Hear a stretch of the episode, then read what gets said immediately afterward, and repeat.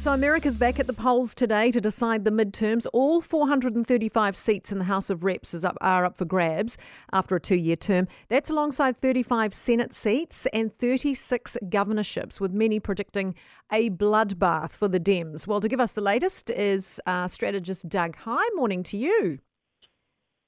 Good morning. Good to be with you. And you. Thank you for being with us. Are there any early results or exit polls or anything to indicate where we're at at the moment so far? The only thing that we've seen so far is polling. We haven't seen exit polls. It's too early for that. And exit polls in midterm elections are even harder to judge because you don't have that full mass of a presidential year. But we know that early voting is up. And what polling is showing us is that the only question right now is how good of a night is it going to be for Republicans? It's going to be a good night but will they get a great night? What are our key states looking like today? Dr. Oz v. John Fetterman, you know, where is this thing won and lost? Well, on the Senate side, we're certainly looking at that Pennsylvania Senate race, also uh, Georgia, which got which has gotten a lot of attention. I'd add to that uh, New Hampshire, which is a very close race that no one really thought would be.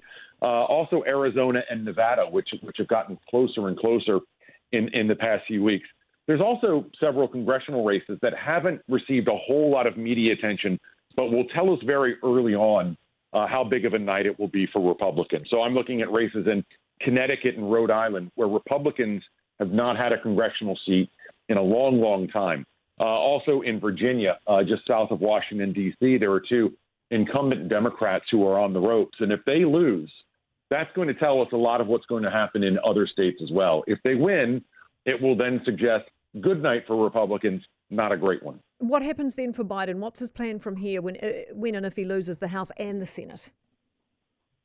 Well, we know that uh, Republicans are going to take back the House. It's essentially mathematically impossible for them not to. And what that means is ultimately the Biden legislative agenda sort of comes to a stop, as happened when uh, Democrats took over in the Trump years, Republicans took over in the Obama years.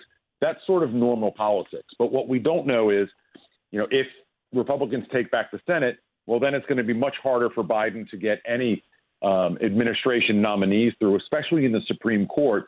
And then how is he going to and will be able to negotiate with Republicans on things like keeping the government open, uh, things like debt ceiling and, and, debt limits, those things that not just are important here, but will have uh, the rest of the world watching our actions as well. Just briefly before you go, Doug, is Trump running for office in 2024? I mean, is that all but confirmed?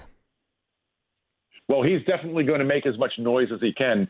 I don't think anybody knows specifically what he's going to do, except that he'll find a way to be the center of attention one way or another. He may say he's running and ultimately not run. Welcome to Donald Trump world. Wow. Doug, thanks so much for being with us. Really appreciate it. Doug Heye, former communications director of the Republican Party.